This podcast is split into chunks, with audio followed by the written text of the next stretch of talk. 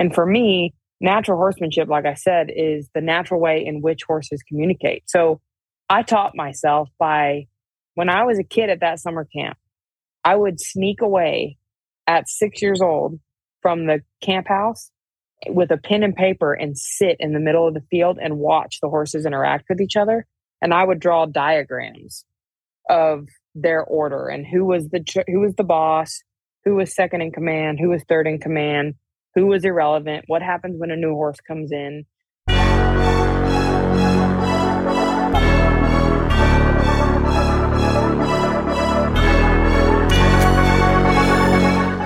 Welcome to the Major League Eventing Podcast, the show for eventing fans by eventing fans.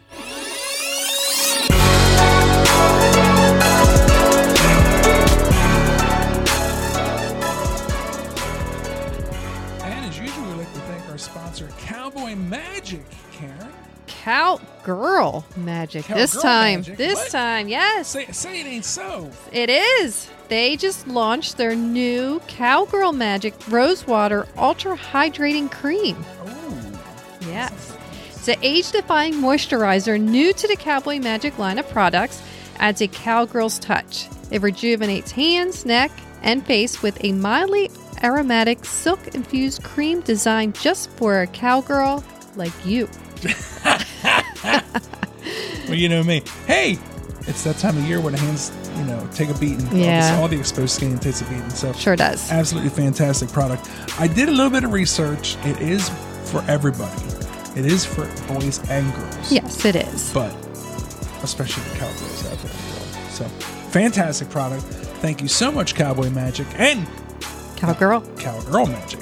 So get on out there and check it out, everybody. Thanks a lot, Cowboy Magic. And if you enjoy the show, please support the people that support the show. And Cowboy Magic is super. Trish Scott's got us covered, and she can cover you. Trish is on with us to talk about equine mortality and medical coverages, which there's a lot of changes, Trish. So tell us what's going on in the industry right now, and how can you help people? Yeah, there's a lot of changes going on in the equine mortality medical coverage right now, and I just wanted to put the word out there that we don't have to be afraid. Changes are coming, but I can certainly take care of, whatever questions, concerns, our vendors have. Right now, the biggest one is Great American is not offering any medical coverage to any renewals or new business. And the thing is, with our vendors, they're one of the top three rated horses for mortality. So it's a very unique breed of animal, very unique training. So we need to make sure that your policy is covered. I have access to some of the top-rated carriers right now. They are all offering full mortality, medical, surgical, any coverage is needed for our vendors. Don't worry about it. Just give me a call. I'd be more than happy to walk through your current policy and make sure that your renewal is covering your horse. Not a problem. Just give me a call. I'm always available. 484-319-8923. Redingote is doing outerwear separates for the first time with the launch of their bib overalls and jackets, as well as some new colors in their schooling collection. Pre-orders are live now and will ship to customers October 1st. Go to redingoteequestrian.com and use MLE10 at checkout to save 10%. I am loving my new Monaco wedges by Fairfax and Favor. Yes, I saw them on your Tootsies the other day. They are very, very cute. And not only cute, but they're also very comfortable. Yeah, so they have a couple of really cool details, as all Fairfax and Favor shoes have, Karen. So what are some of the cute little details you'll find on these shoes? So mine is the navy blue suede, and they have a navy blue tassel on the heel, in the very back. And they also have the Fairfax and Favor shield, their logo, embossed in the front. Yeah, very, very well done. Very tasteful, but they definitely stand out. They're set apart from other wedges out there. They sure are. The tassel is a signature of Fairfax and Favor, so that and the shield. So it's very cool that they incorporate them. And are they comfortable? How do they feel? Very comfortable. I could wear them all day. That's fantastic. And that's important for you. And so how do people find out more, Karen? They can go to fairfaxandfavor.com. Cooler weather is just around the corner, so don't let your horse get caught in the cold. Yeah, Turtleneck has your horse's clothing needs covered here. They sure do. Don't let your horse get caught out in the cold on that first cold night of the season. Now is the time to shop and purchase your fall and winter blankets, Karen. So how do people learn more? So for sizing and temperature guidelines, you can go to turtleneck.biz. Triple Crown Feed. Oh, yeah. Triple Crown. Big fans of Triple Crown Feed. They have tons of great products out there. Mm-hmm. Premium stuff. Karen, what do you got to say over there? So Triple Crown has formulas that are tailored to your horse's unique needs and help support immunity and gut health. Find your local Triple Crown Feed dealer by going to triplecrownfeed.com. triplecrownfeed.com. That's a little bit of a tongue twister. It is. Triplecrownfeed.com. They have a great feed locator. They have a great feed comparison tool on their website. I encourage everyone to get over there, check out Triple Crown Feed's website, check out the different products, check out what makes them so special, and give them a shot, right, Karen? Oh, yeah. Support the people that support the show. I'm Karen. And I'm Rob. Karen, super excited for today's Major League Event and Podcast. Oh, yeah.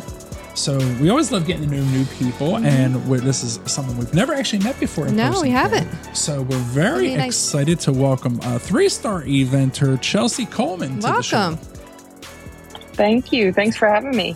So Chelsea, hey, look, Karen, we don't know everybody in the sport. Not everyone. We're fortunate. Our good friends over at Redingote also a sponsor, or Chelsea's an ambassador for those guys, and they shared a story of you, and you're in the running for the Miss Stars and Stripes. Yeah, I don't know if we call it a pageant or what we call this. What is this? It's like an online thing, but I guess the preliminaries are just about to end, and she's already knocking it out of the park. Of course, an eventer is winning the whole thing. So, of course, it's like a voting type of thing. So we're going to learn all about that. You could tell us all about that, and I'm sure you're making it to the next level. So by the time this comes out, the competition might, who knows where the phase we're going to be in. But I'm very curious about hearing about this. So can you tell us a little bit about the Miss Stars and Stripes?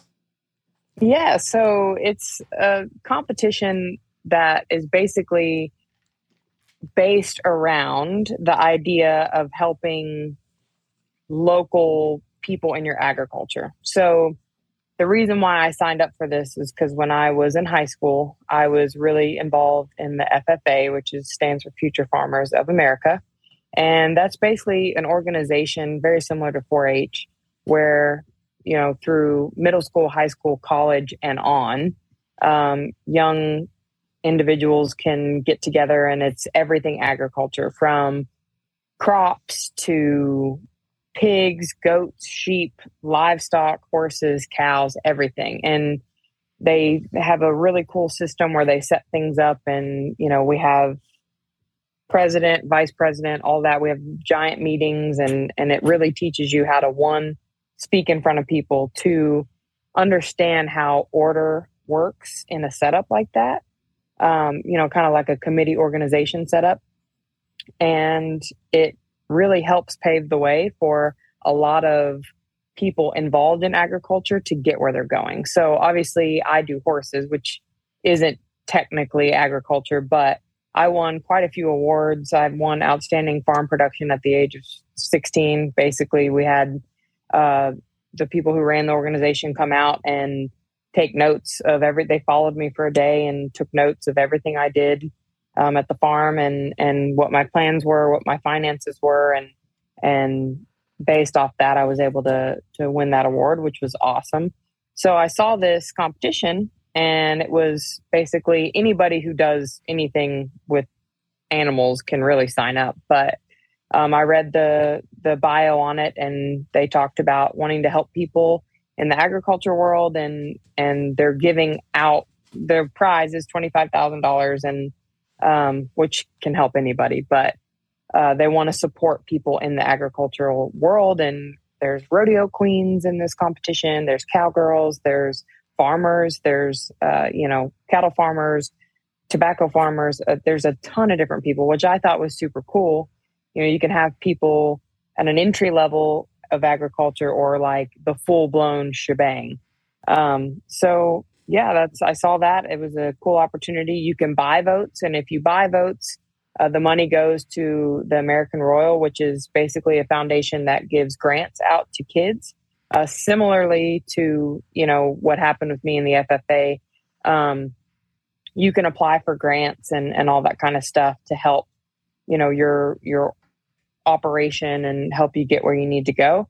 And so any vote that is donated, you know, if anyone buys a vote, it goes straight to that and helps to give grants to children and things like that who want to be involved in agriculture. So I saw it as a good opportunity to help others and also potentially help myself and my business. So I took it. So fingers crossed. I think the competition ends in October 4th, I believe. So we got a little while. Oh, okay. Well, we're moments away from this thing closing, or maybe an hour away from this first round here, or this round closing. So okay. Yeah, I'm sure you're going on to the next round. You have to. We'll share that towards the end of the interview, yes. How people follow you and where they'll find out. Thank you very much. But it's called the Miss Stars and Stripes. So you'll be able to even Google that if you're, if you want to jump to the, you know, if you're too impatient to go. So, we always like to know where you're coming to us from. So could you tell us where you're at right now? Like, we have no idea what city, what state. I know, nothing. So I am in Versailles, Kentucky. So that is where my parents own a 50-acre farm in Versailles, and my horses are boarded at a barn in Georgetown. And Kentucky's been my home. I was born on a military base in North Carolina, and my dad got restationed to Kentucky when I was 2, so that's where we moved, and I've been lucky enough to be here ever since. Wow, awesome! So the 50-acre is that a horse farm, or is that like an agriculture farm? Yeah, it's a horse farm for now. We do cut hay on it depending on how many horses we have. But my dad was in the Marine Corps for 21 years and retired, and then went back to work for the State Department. So he is still over there. He's home about 1 month out of the year. And he's been doing that since I was born. So wow. We have the horses, and they're kind of, my mom and I have a big problem with rescuing animals. It's not really a problem, but there's animals that need to be rescued everywhere. So anywhere we turn, something usually comes home with us. But wow. We've done a pretty good job rescuing a bunch of horses from slaughter, and people now know us if they've got a situation where they're animals in life or death situations, they will call us and they know that we'll handle it. So that's kind of what the 50-acre farm is. There's no arena. It's basic, but it's exactly what we need to save lives. So wow. We'll take it. Very cool. We'll get more into that. Yeah. But we'll get more into that. That's awesome. And he's a Marine. Yeah. Your dad's a Marine. There you go. Yep, there you go. So Chelsea, can you take us back and tell us how you got your start in riding and then into eventing? Yes. So long, long, long time ago, I was 5. I had a friend that was having a birthday party, and they threw their birthday party at a local riding barn.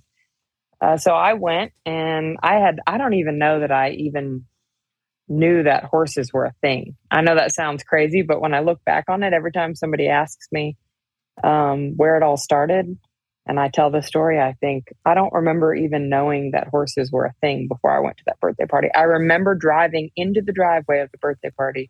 I remember getting out of the car and locking eyes with the horse and going, whoa, I love that.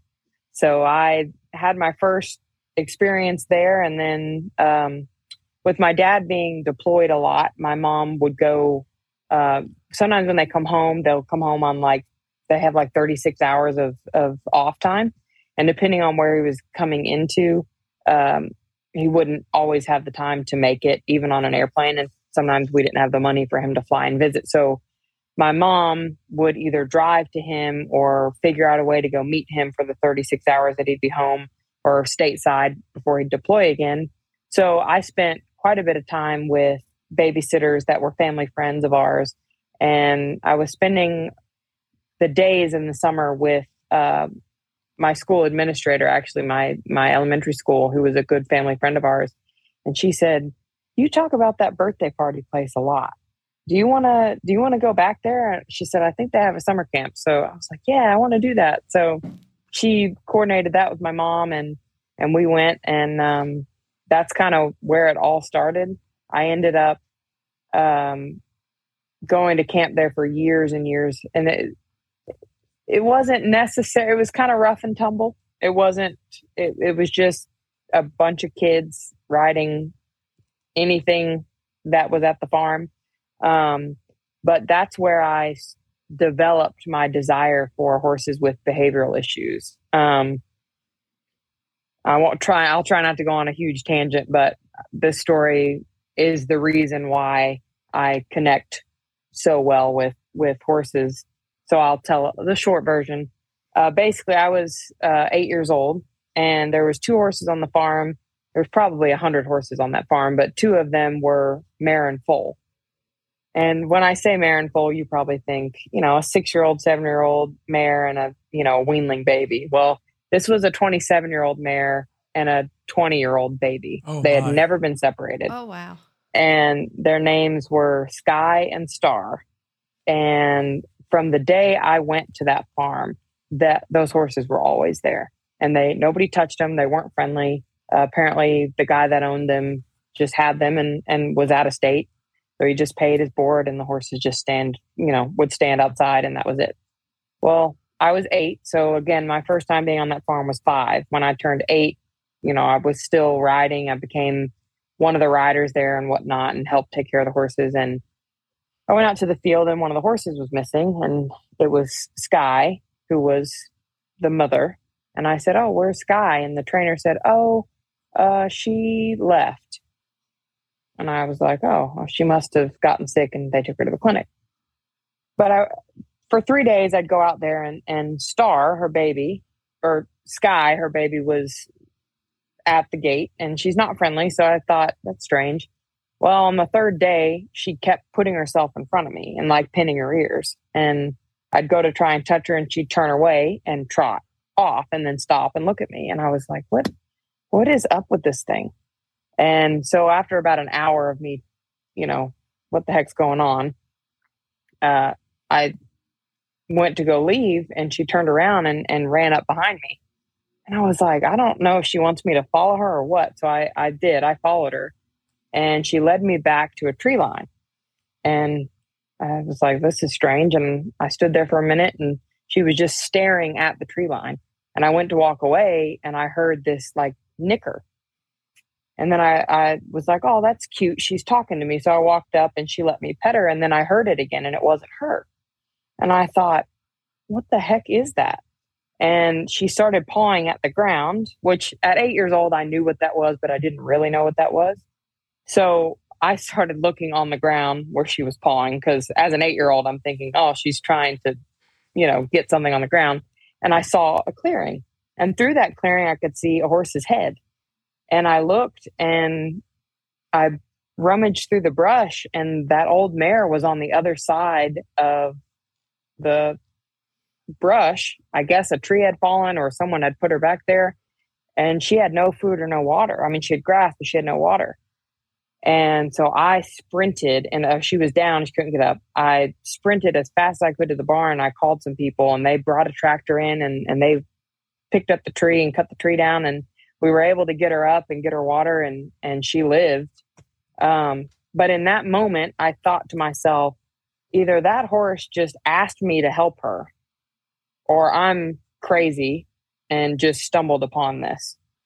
And when it's very deep thinking for an 8-year-old, but that's just kind of who I am. I thought to myself, can everybody communicate with horses like this, or is this just me? And later on throughout my life, I mean, that's kind of been the way it was. I have a knack for getting through to horses, but, I jokingly say tortured souls find their way to me, whether it be humans, dogs, animals, whatever. But that was the point in time when I realized that I wanted to work with the horses that other people couldn't. And so from there, I really jumped into it. At that point, I was like, yeah, this is fun. But from that point forward, something kicked into me, and I rode every horse I had the opportunity to ride. I got an award. It's called the Emergency Dismount Award. They handmade it and gave it to me, because I fell off every single day, twice a day for a week. I think I fell off 10 times in 7 days, and I would ride anything that anybody would put me on. So eventually I got my first horse. My first horse was actually an abuse case from that same farm. That same trainer my horse in particular, I witnessed her getting stabbed in the face with a pair of scissors. Her sister was purchased by us. We literally, my parents knew nothing about horses. They literally bought them because I, as a 9-year-old child, came to them crying, saying, "These horses are being beaten." And I had it on videotape.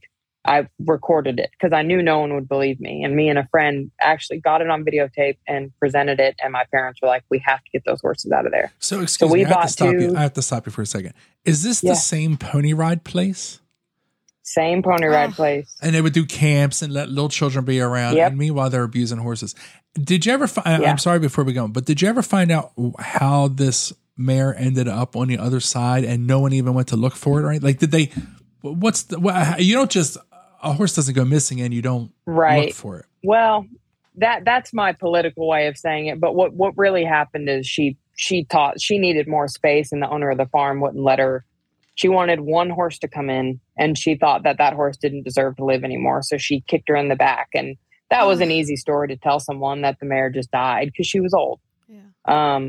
But so she just put this horse in another field and figured, I'll just let it that's eventually exactly just what she did. Die. Ugh. Yep. And it's the same woman that I watched stick a pair of scissors through the top of my horse's face.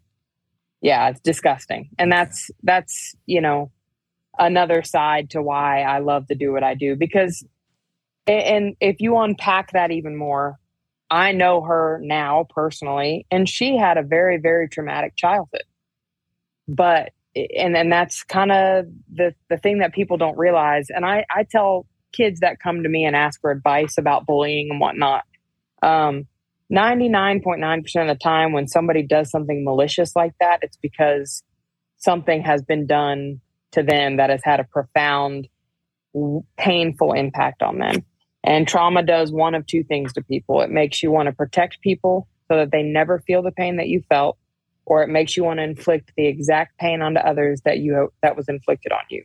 And unfortunately, you see that a lot in horses, and it's sad. It really is sad. And that's why horses go sour, because they're designed to be fight or flight, and they will pick flight every single time until you take that option away from them.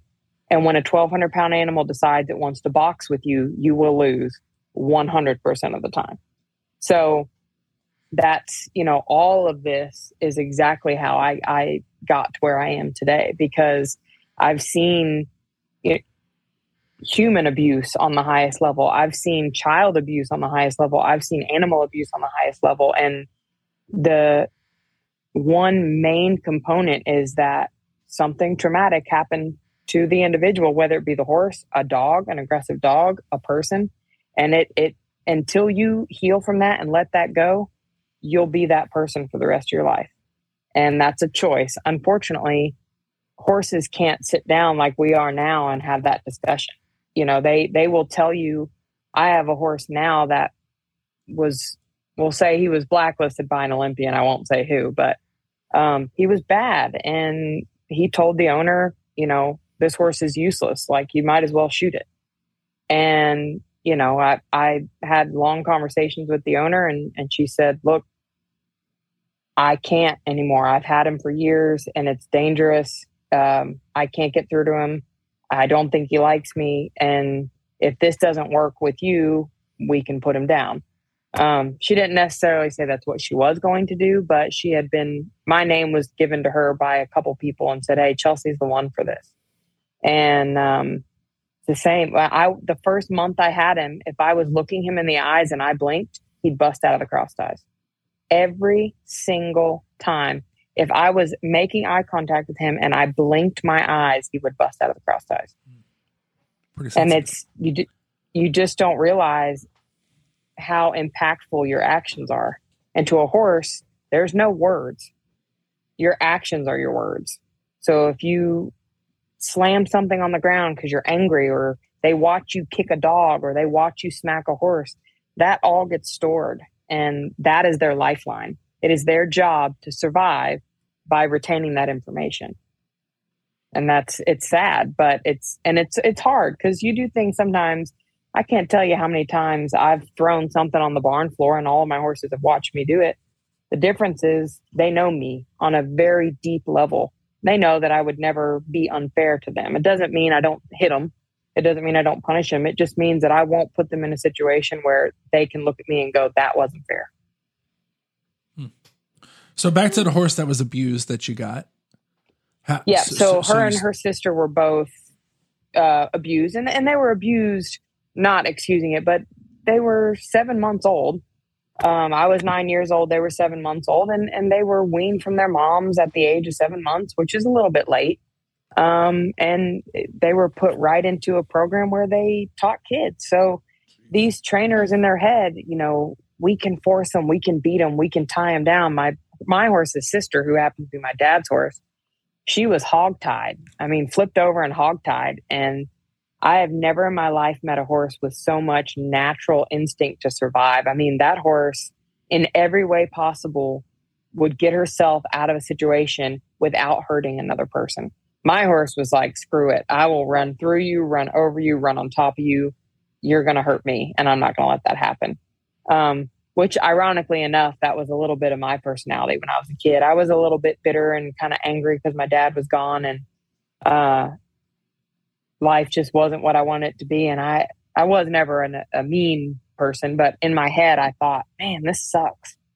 And I was a little sharp-tempered and whatnot. And so I find it funny that the horse I ended up picking was I mean, this thing was so rank, you couldn't feed it. Like, you'd have to literally throw a bucket in the stall, because she would come over the stall door with her teeth. At 7 months old, she was already that angry. And then I started to realize she's that way for a reason. And then it got to the point where I was the only one that could do it. I mean, I was the only one that could drop food for the horse. And that was profound to me. That meant something to me. It was a privilege. I earned the right for her to trust me, which nowadays, if you say that to a person, if you were to say, you haven't earned my right to speak to me, you would go, well, that's pretentious. That's rude. But that's how these animals operate. You know, they're herd bound. They always are in a group, and there's order in every herd that you see. So we got them. We rescued them. I would be lying to you if I told you it was no less than a year before we could safely lead those horses. I mean, they were so beaten down, abused, and mistreated. They didn't care if you locked them in a stall and let them starve to death. They would rather that than have to see a human's face. I mean, horribly, horribly mistreated, and it had a very big effect on them. And believe it or not, I still own that horse, both of those horses, to this day, as they're 18, 19 years old now. And I broke that horse myself, and I've had her whole life. I have never come off of her. I jumped my first 4-foot fence on her. I mean, when you go through that with somebody or something, that's why, you know, a lot of marriages survive off of going through really hardships and then coming out stronger on the other end. She's me in horse form. We have the exact same everything. And I really learned what partnership was because of that horse. Wow. And she happens to be a Tennessee walking horse. So she, unfortunately, couldn't event. Well, she could, but she's gated. So yeah. She doesn't really gate, but she's a full-blooded Tennessee walking horse. So we ended up buying a couple other horses. Then we leased a farm. Then we got more horses, of course, because we like to rescue. Every horse I have, with the exception of possibly one, is a rescue. So yeah, we bought a couple horses. I got a pony, and I did the jumpers with him, hunter jumpers, and he did pretty well. And then we got a couple thoroughbreds, and someone said, hey, your little pony likes to jump, and I see you galloping around in the field all the time. Have you ever tried eventing? And I said, no. And so I entered a schooling show, and then I became a member of USEA.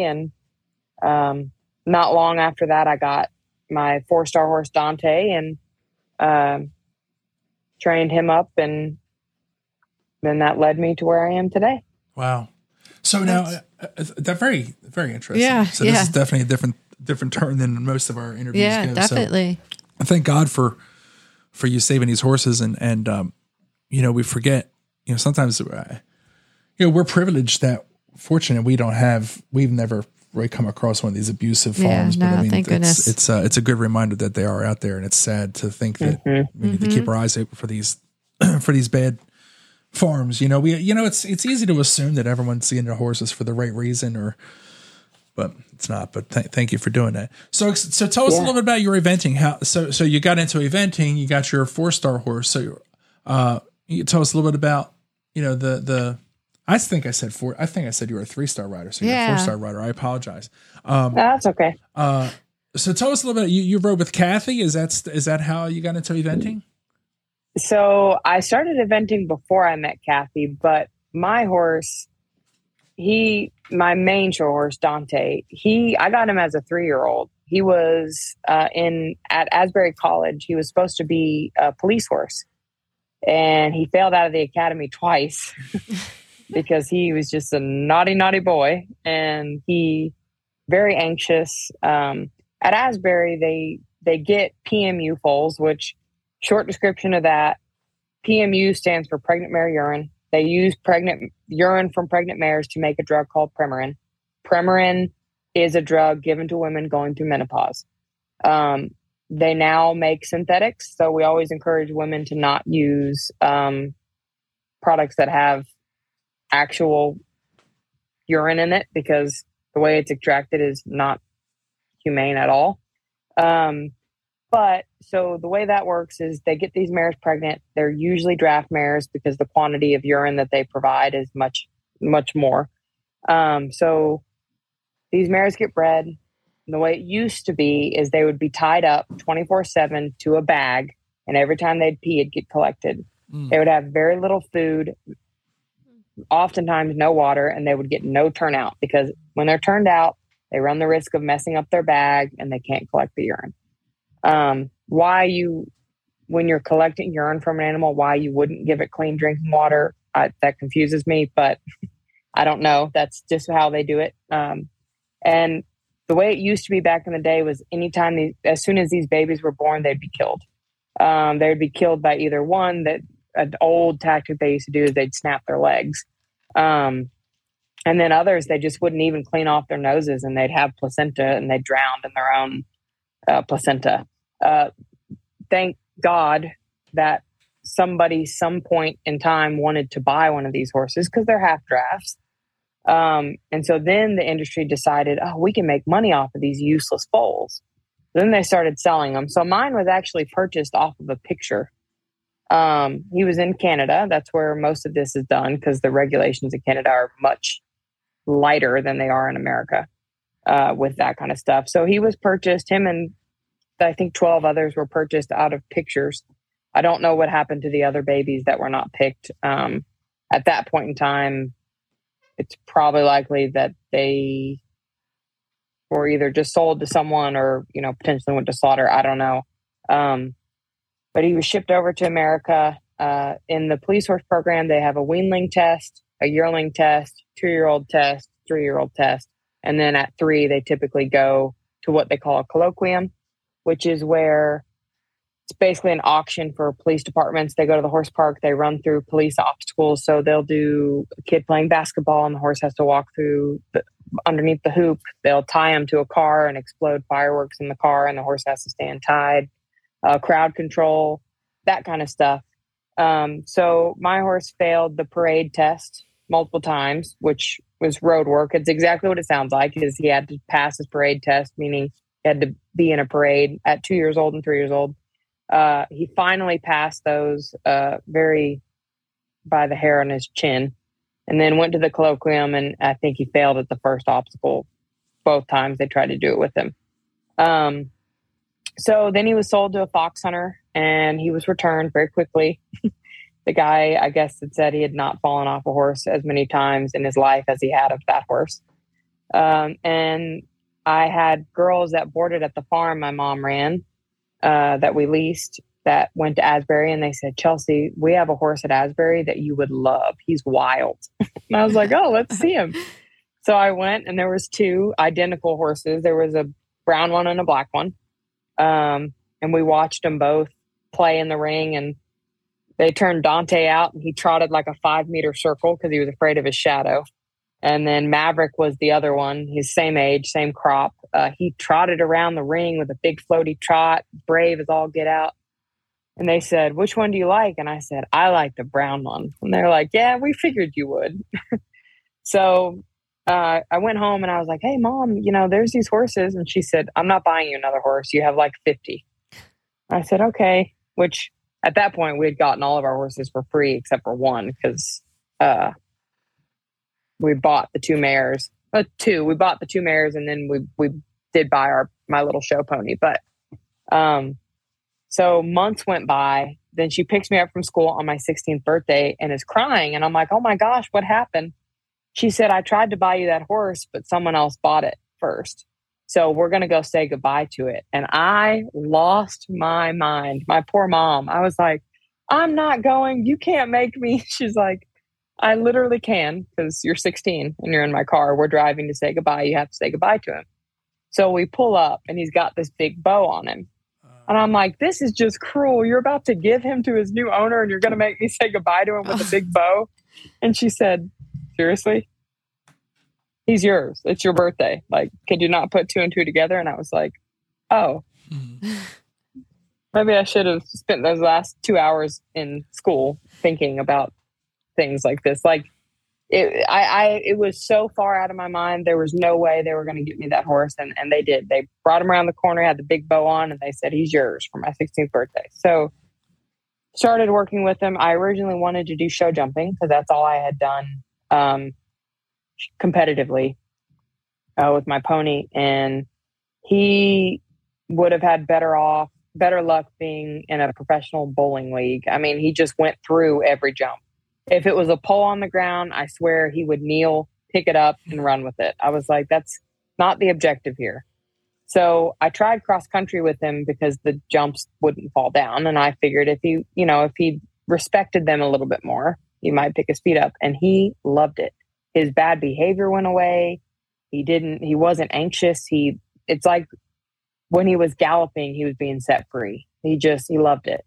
So started eventing with him, went through training level. And then when I decided I wanted to move up to preliminary, Kathy actually watched me compete at AECs in Tyler, Texas. And she was like, this is bad. Your dressage is like really bad. And I said, yeah, I've kind of just been doing this on my own. And she's like, well, when you get back to Kentucky, call me. I'll help you. So I did that. As soon as I got home, I went and I rode with Kathy, and she said, this is a mess, but we'll fix it. So she worked day in and day out tirelessly and put every ounce of effort into me and my horse. And my favorite thing about Kathy Wieshoff is that it does not matter what you bring her. If you ask her to help you, she's going to help you. And she will do everything in her power to get you where you want to go. And she will not quit. And it doesn't matter. You can sit there and say, well, I know he's not exactly what the eventing world looks for. And she'll tell you, stop. I don't want to hear it. He's a horse. He's got four legs, just like all the others. Go to the job. Quit making excuses. And so with that attitude, she got me through preliminary, took me to my first, I didn't even know what an FEI event was. She's like, you need to enter this. And I said, I don't know what that is. So I'm pretty sure she entered me because I had no idea. I did my first FEI event and he got 6th, I think. So from that point, she said, we need to think about moving him up to intermediate. So we did that. He was amazing. And I said, I want to go to Young Riders. And she said, you realize this is your last this is your only opportunity to do this. Like, you're 21 and you're by a month, you make the age requirements. And I said, yeah.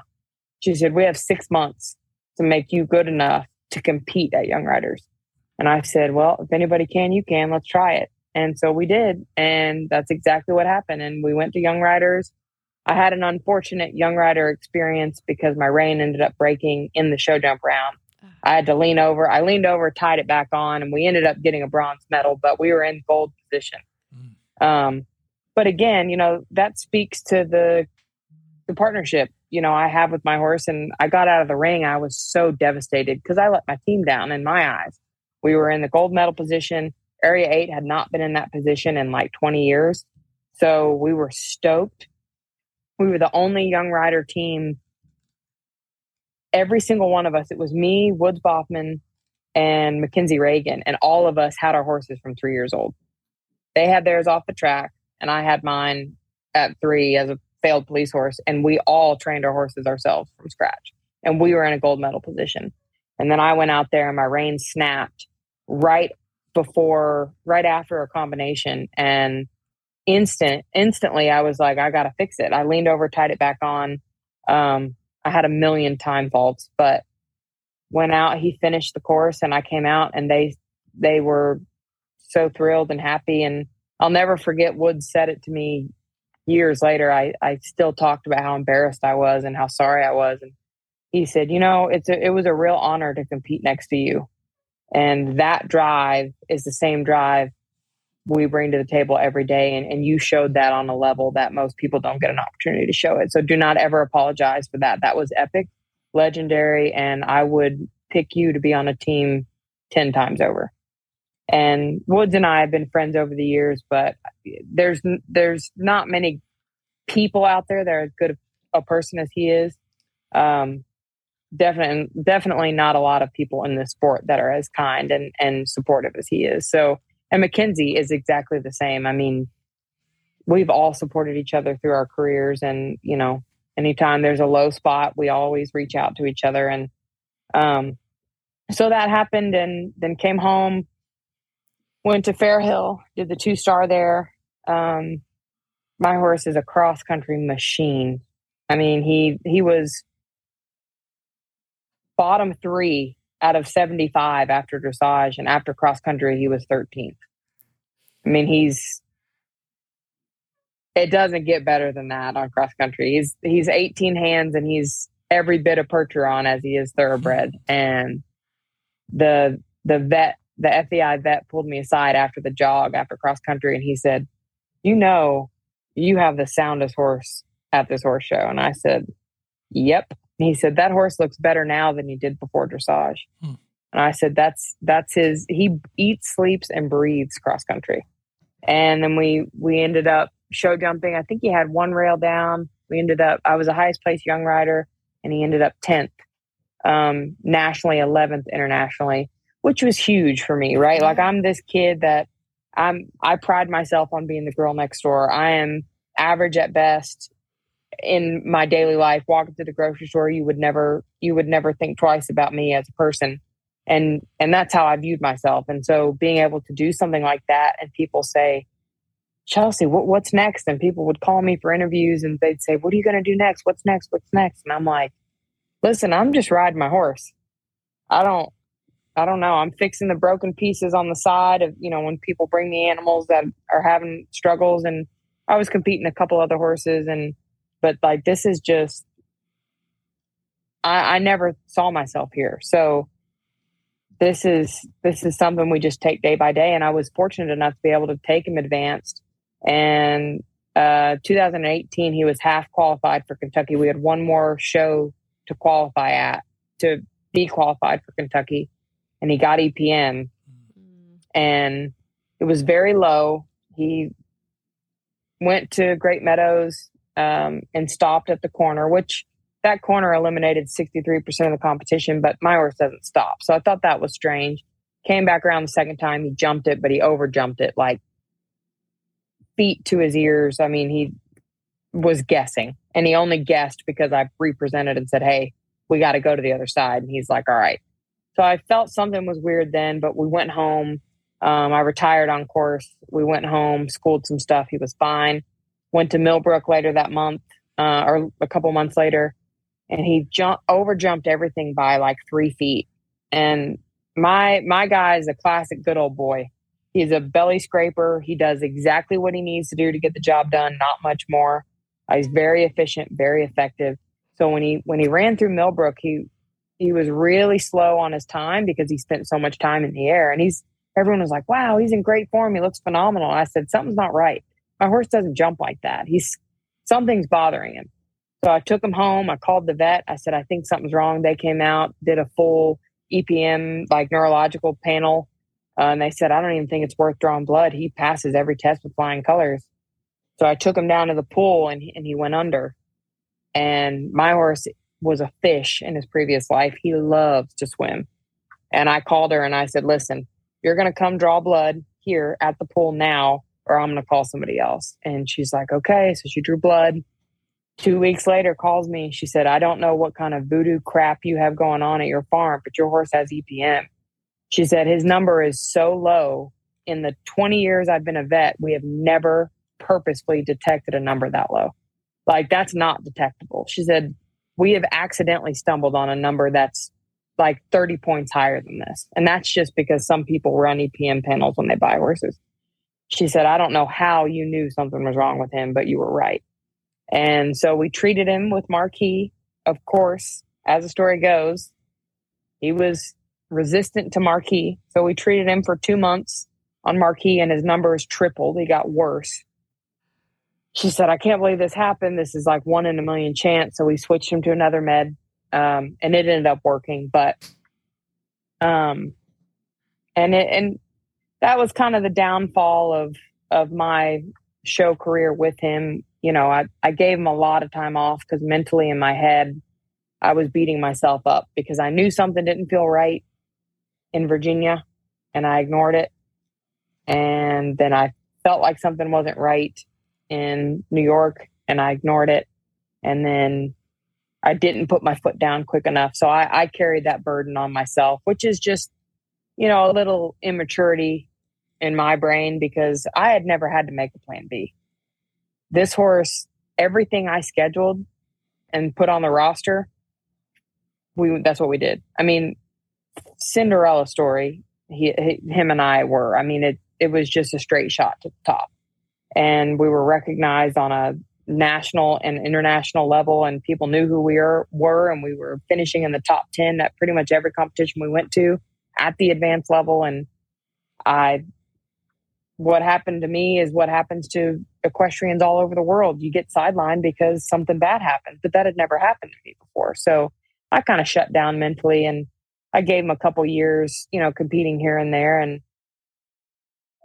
2019, I decided, you know what, I'm going to show him again. And he pretty much won every event he went to and got up to the intermediate level again, went to AECs in the stall at the Alltech Arena at AECs, double barrel kicked the wall and broke his foot. Oh. And I saw him kick the wall. He did it all night. Didn't think anything of it. Ran him. He ran fine because he's a champion. That's what he does. He will cover up issues always at a horse show. So you have to pay, you know, really close attention. But I had him scheduled to go run a 4-star like a month and a half after AECs, and the vet came out to just do radiographs, and it was an accidental finding actually. She said, Chelsea, he's got a bad wing fracture on his hind leg. And I was like, on his hind foot. And I said, man, what's the damage? And she said, well, it's a 30-day rest and he'll be good to go. But it was just close enough to where it wasn't going to be fair to do that to him. So, but he's in good shape now. He's in top form. He can't compete when the ground's hard like it is here in Kentucky. So he usually doesn't compete in the summer. That's pretty normal, but he's running around. I'll take him back out intermediate, and then I'll move him back up to advanced if all goes well. But I jokingly say I've tried to retire him for years, and he just will not have it. How old is he? So he's only 15. He's 15, okay. So he's got plenty of life left. He's a big old guy. Oh, that's crazy! Wow. Awesome! Oh my goodness! Very cool. Well, so you had mentioned that you do a lot of work with the, you know, the troubled animals and stuff like that. And so can you take us through, like, what is your current business? What do you do, you know, besides your competition side? What else do you do there? So my business is called Dauntless Performance Horses. And it's just like any other competition barn. I mean, I take horses and show them for people and train them for people and sell them for people and train people on their horses and all of that stuff. But on top of that, I start colts or start young horses and take horses with behavioral issues. So the behavioral issues thing can range from, I have people send me horses all the time that won't load in a trailer. So we'll work on that, to ground manners, to if a horse is stopping at a ditch or bucking you off or flipping over or whatever. We address all of those. And my program is a very involved program. So anytime I get a horse in, we dissect every piece. What does their nutrition look like? What does their pasture turnout life look like? What is their social life like? You know, who do they interact with as individuals? What are their herd mates like? What's their barn environment like? What is your relationship with them? What is your trainer's relationship with them? That kind of stuff. And so we pick things apart piece by piece and put them back together. And I love it because it's kind of like watching a movie and something completely unexpected happens and everybody's jaw drops and goes, oh my gosh, I would have never guessed that. And that's oftentimes what happens with me. I have trainers send me their horses for an owner and say, look, I don't know what to do with this. I can't get through this part. Can you fix it and then send it back to me? And I'll do that. I love, I don't get a ton of opportunities to do this, but I love fixing horses' records. So I've had a couple horses that have been deemed nappy or stoppers. And you can't always fix that because a lot of the time that falls back on the rider at some point. But for the most part, I can fix those things and address those issues. And usually I'm pretty effective at relaying the message so that the rider can pick up where I left off. Very cool. Wow. Very cool. You had mentioned a little bit before the show that like sometimes you'll take some horses and this is the last stop before they get sold off to, you know, some auction for who knows what. So you take us through a little bit of that side of your business? Yeah. So those horses are ones that are pretty severely aggressive on the ground. I've had 3 horses in my program that have killed people. The main one that sticks out to me the most is one that they brought him here.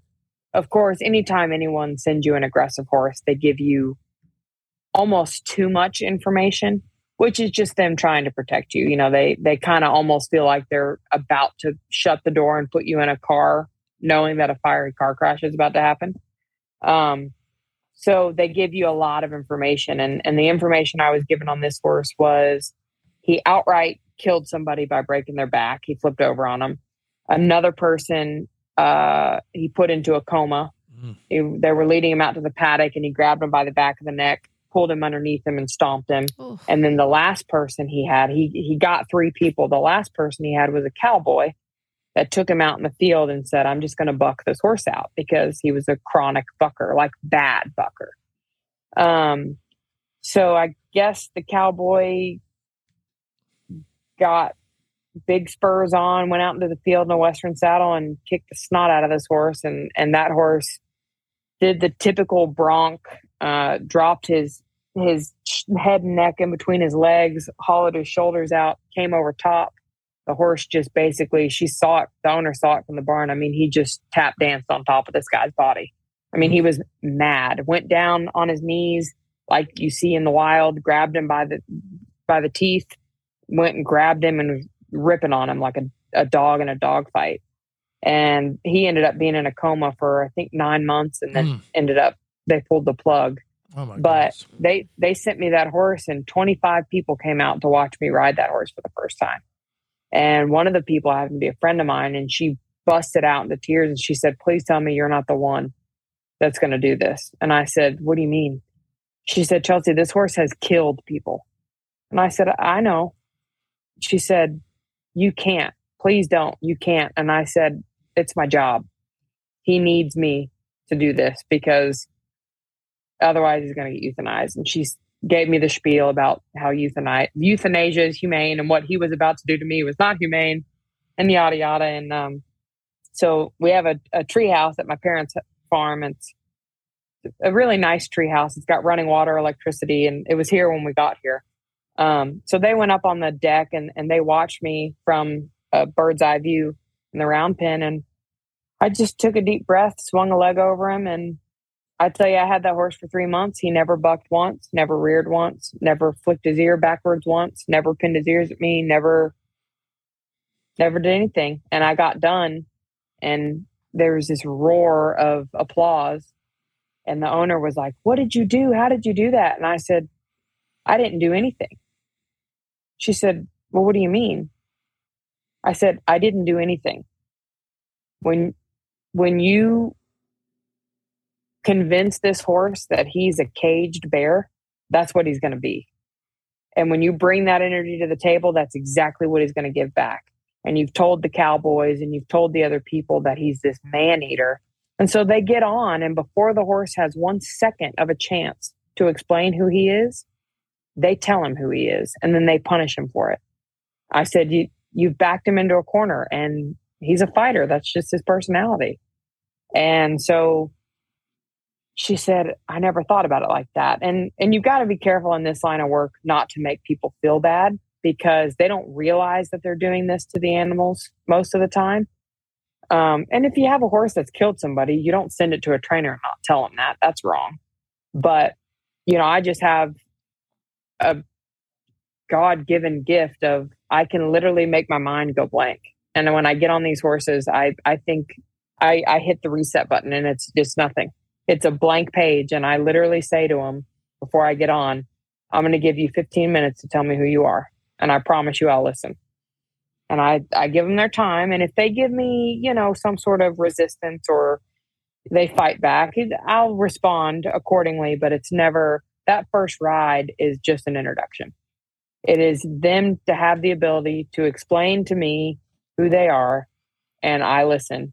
I retain the information. And then the next day we go from there. And for that particular horse, that's exactly what he needed. And they still own that horse, and the kids ride that horse in an open paddock. I'm pretty sure she sent me a picture of all the kids, like 4 kids at once riding this horse bareback. And, you know, he just needed someone to show him that people are not dangerous. And that is exactly what he needed to live the life that he's living now, which is a great one. I mean, he's spoiled to death. He loves his owners. And he just needed me to shut up and listen. Wow. How about that? Amazing. Yeah. That's amazing. Wow. So this is all like your connection with horses is really a natural thing. You didn't learn natural horsemanship or anything. You just kind of, you're just a natural horse whisperer, or what's the deal? Yeah. I mean, so the way I describe natural horsemanship is the natural way in which horses communicate to each other. I don't necessarily believe in all the Pirelli stuff. I mean, I think anything is fine in moderation, but I think you have to at some point understand that there's a line in the sand that is drawn between we're here to teach people and now we can make money entertaining people. And the natural horsemanship, all that kind of stuff is very entertaining for people to watch, right? It's this, oh, anybody can tame this wild beast with this one method. And for me, natural horsemanship, like I said, is the natural way in which horses communicate. So I taught myself by, when I was a kid at that summer camp, I would sneak away at 6 years old from the camp house with a pen and paper and sit in the middle of the field and watch the horses interact with each other. And I would draw diagrams of their order and who was the boss, who was second in command, who was third in command, who was irrelevant, what happens when a new horse comes in, does the bottom of the totem pole get replaced when a new horse comes in and that horse moves up a level, or do they fight for a spot and then they reshuffle? So I had the natural desire to learn. And I mean, I guess you could call it a gift or whatever people want to say, but I had just pay a lot of attention. I love everything that is psychology, even with people. My friends hate it because I'll sit down at lunch with them and they won't even say a word. And I'm like, "What's bothering you today? I can tell something's off." And they're like, "Chelsea, can you please not psychoanalyze me right now?" But I'm also known in my friend group as the therapist. So I just really like connecting actions to words and current actions to future actions and how everything has an effect. And with horses, that's exactly how it works, and on a very basic level. So that's just something that I, you know, you can say I was born with it or I picked it up naturally. But I love it. That's my favorite thing about what I do is being able to learn each horse as an individual and grow with them and help them grow and help people see their potential. Because I was a kid that nobody believed in for a very long time. And all it took was me showing up anyway and putting in hard work when people told me it wasn't worth it because I wasn't going to be anything. You know, I didn't fight back and rebel and say, I'm going to show you. I just said, your opinion's yours and mine is mine. And I'm not bothering you by showing up and paying the same entry fee that you pay. So just don't mind me. I'll be over here and you can pretend I don't exist. And I stuck it out and worked through it and was able to succeed. Wow. Very cool. Yeah. Wow. So Chelsea, you know the show. We are going to play quick fire questions now. And quick fire questions is brought to you by our friends at Redingote Equestrian, and get your insulated jumpsuit by going to redingoteequestrian.com. Hey. So, all right. So you know the deal. 5 questions. You don't have to be quick, but we will grade you at the end. Perfect. All right. So first question is favorite rider growing up. Oh, my favorite rider growing up. I think I have to say Karen O'Connor. Just her and Teddy O'Connor were an iconic pair. And David also, you know, you see them, as we touched on before, my relationship with horses, they have a very similar relationship. You know, they'd hop on their horses in a halter and lead rope and, you know, jump them around big show jump fences in front of everybody. And they loved their horses. And it was very obvious for me at a very young age that, they were doing what I was doing, just at a big scale. Yeah. That's a good answer. Yeah, very good answer. All right. What is your one favorite thing about the sport of eventing? My one favorite thing. I think it's that the toughest part of eventing for most people, being the cross country, is the one phase that you can, if you work hard enough, you will be good at it. And the dressage is up to someone's opinion. The show jumping, there's a lot of variables there, but on the cross country, if you can build a partnership with your horse, that's good and solid, and they're willing to show up for you and you're willing to show up for them, you'll make it through the finish flags. And obviously, in any sport, anything can happen, and sometimes things happen that you don't plan for. But if you can learn the art of cross country properly, it doesn't matter if you're on $1 million horse or a $5 horse, you can win. Mm-hmm. There we go. Good answer. Yeah, very good answer. All right. Favorite event to compete at? My favorite event to compete at. I will have to say Millbrook was my all-time favorite. I mean, I also I'm an Aquarius, so I like drama of, you know, scatter things happening. And it rained so bad when I was there. They had to haul all of our rigs out with a tractor because we all got stuck.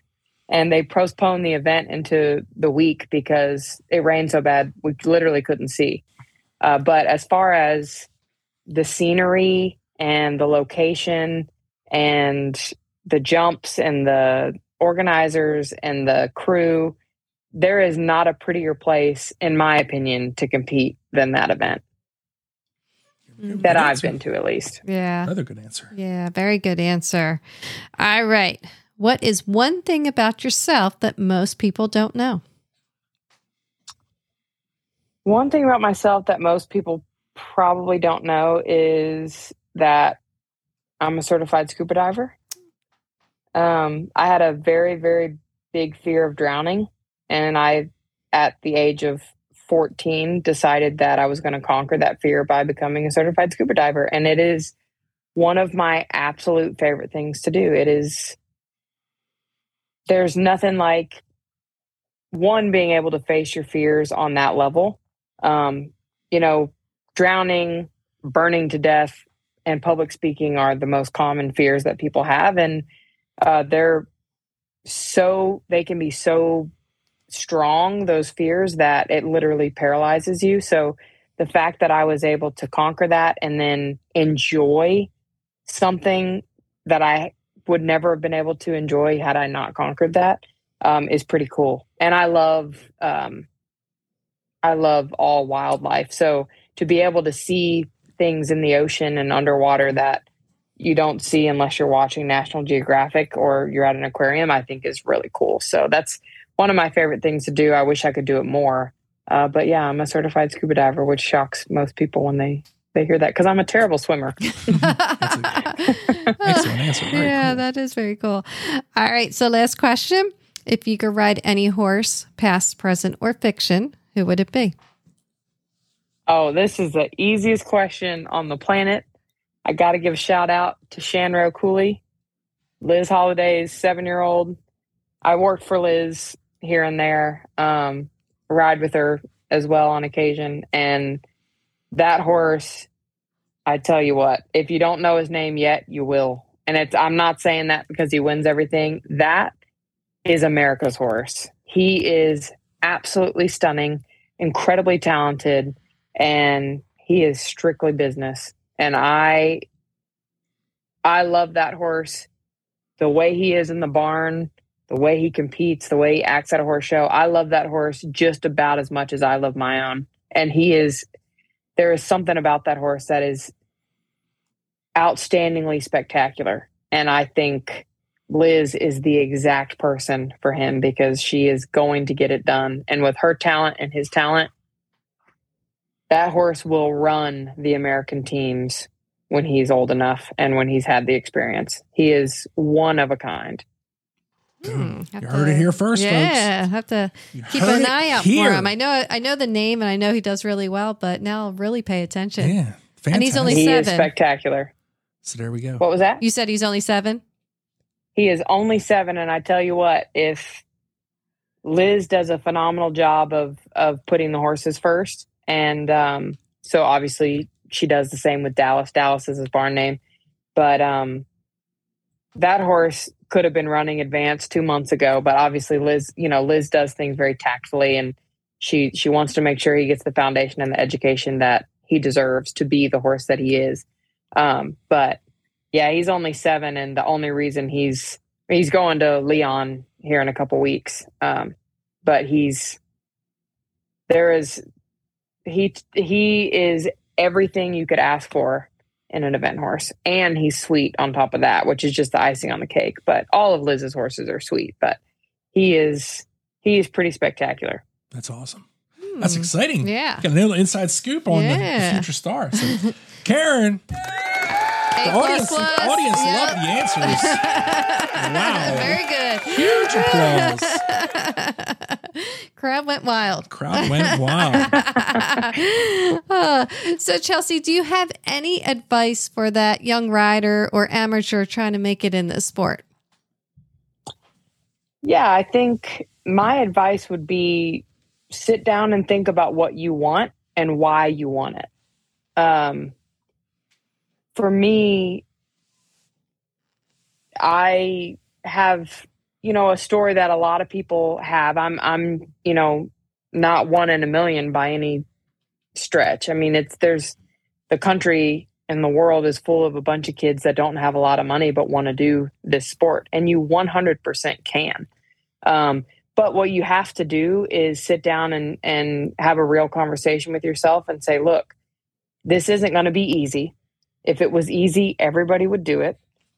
It's going to be hard. And there's going to be times where you feel like the universe is begging you to stop and quit, because you're never going to get it done, whether that be because you tell yourself you're not good enough, or you tell yourself you don't have the money, or you tell yourself that your horse isn't good enough. And obviously you don't want to push yourself or, your horse past your limitations. But if you want to be good, you will be good. Greatness is not something that's born. It's something that's created. And I promise you there is a professional out there. There is a person out there. There is a barn out there.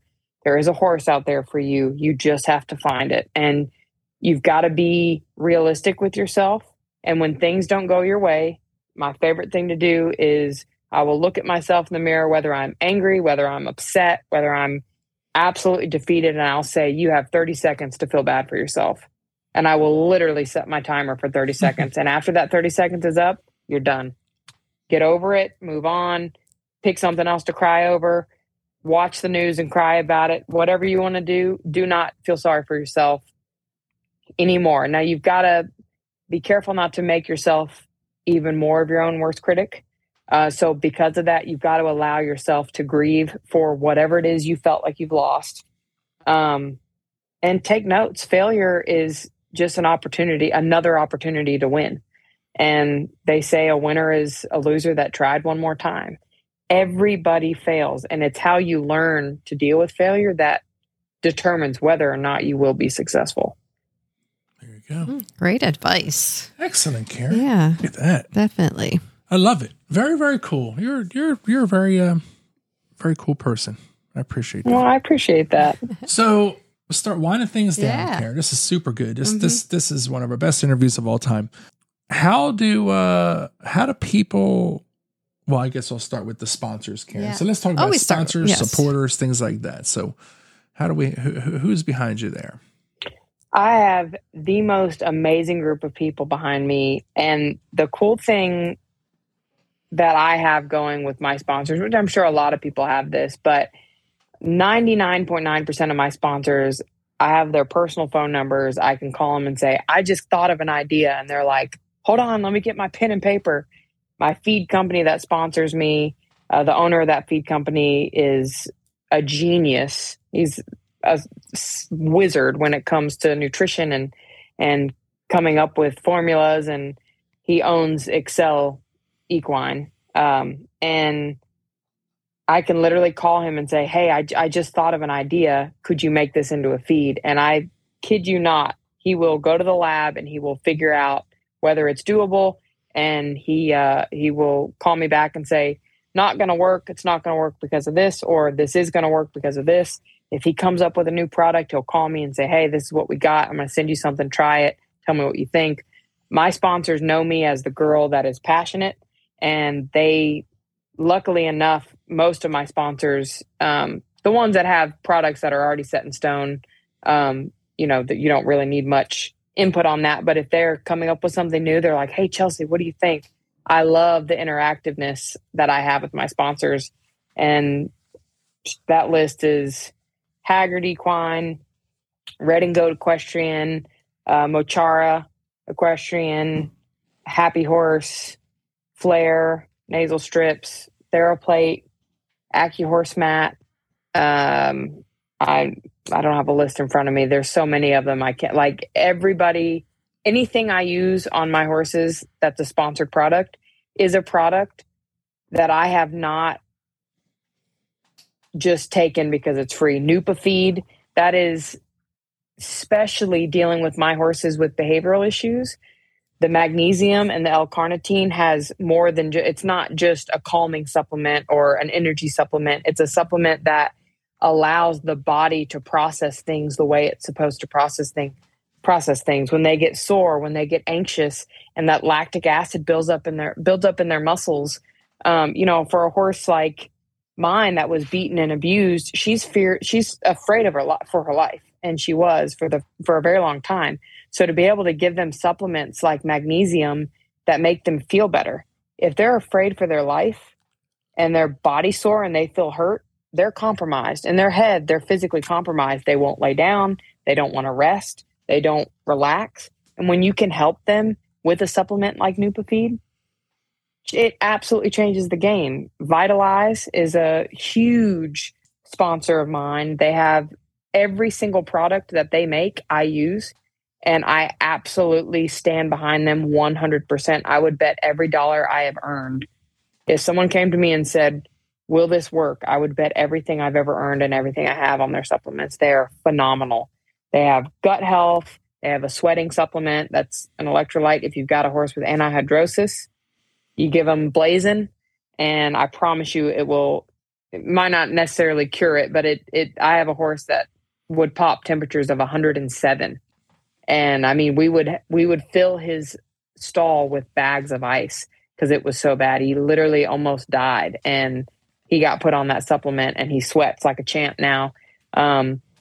Sister companies of that company are Hyaglow, which is a skincare company, and they have phenomenal products. Skincare is something that a lot of people don't pay attention to because we're horse people. We're out in dirt all day, and we don't think twice about our skin. But as you get older, you start to see the wrinkles and the sunspots and all of that stuff, and you realize how important it is to take care of yourself. And so I use Hyaglow, their whole system, all of their products every single day.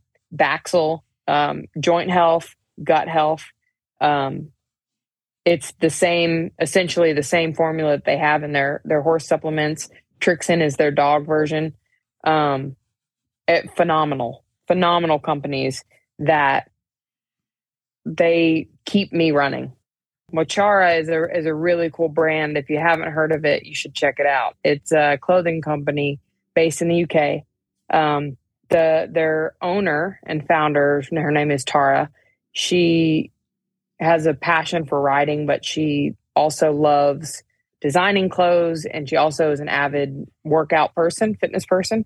So she created the idea of being able to ride and then go to the gym and not have to change your clothes. So they came up with a riding tight that looks like leggings, but they're riding tights, and they do not slip. They do not roll down. You can work out in them. They're squat proof, and they have beautiful clothing, base layers. They have loungewear sets.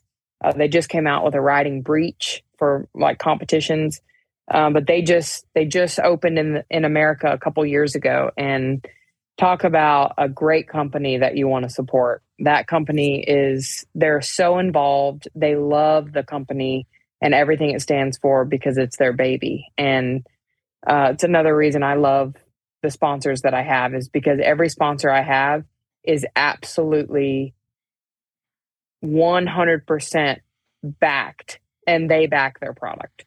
Their company backs them, and they back their company, and all of their employees, whether it's a coffee boy or the owner of the company, everybody supports the product that they're selling. And that's how you know you're dealing with companies that have good products, is when the people that sell the product use the product. Heck yeah. Yeah. Awesome lineup. Yeah. Sure. Very is. Cool. Very yes, cool. Some yes. cool brands. Thanks for you gave us some education there too, and some really cool stuff. So that's awesome for the listeners that might hear they have some issues. Stanley decided he wanted to come up and sit on my lap during the so cute. And right at the last thing, how do people follow along? And I know your Instagram also has the link to the voting for the Miss Stars and Stripes. So how do people follow along your social, your website, all that good stuff? So my website is Dauntless Performance, and my Instagram, I have Dauntless Performance Horses Instagram, and then Chelsea Coleman, same as Facebook. You can check in on the social media. We try and keep it pretty updated. So there's a link for the Miss Stars and Stripes on my personal Facebook and my personal Instagram, and my business Instagram and business Facebook are all turned on. So anytime anybody has a question, comment, concern, more than welcome to shoot me a message, and we respond fairly quickly, usually same day. And yeah, I always just want to be, I can be an ear to listen. I can be a tool, in your step to get where you're going, whatever you need. People just need to know that, there's people out there that are willing to help you, and they don't expect anything in return. It's nice. It's nice to be appreciated, but honestly, my goal is just to help these horses, and first, and people second. I'm an advocate for the horse. And if you're having issues with communication, training issues, trailering issues, pasture issues, any of those issues, I'm here to help. Very cool. Awesome. I have a feeling the phone's going to be ringing, so we're going to have some people. Everyone needs help with that type of stuff. Well, Karen, was this fantastic? This was awesome. Chelsea, yeah. This interview was fantastic. You really shared a lot of really great stuff we didn't know we were going to go down. Oh, thank you. Very, very important. And that's what makes this so rewarding to do, Karen, was we get to talk to people and learn new things. And so, Chelsea, so thank you for everything you're doing for the horses and the animals that you're rescuing. Mm-hmm. And everyone get out there and vote, right? Yeah, vote. Vote. So we'll share that stuff. And best of luck, and hopefully you win. And best of luck at getting back to the advanced levels and really kicking butt again. No, thank you. And thank you guys so much for having me. I really appreciate you taking the time and letting me tell my story. Please like and follow Major League Eventing on Facebook and Instagram, and join the Major League Eventers group on Facebook.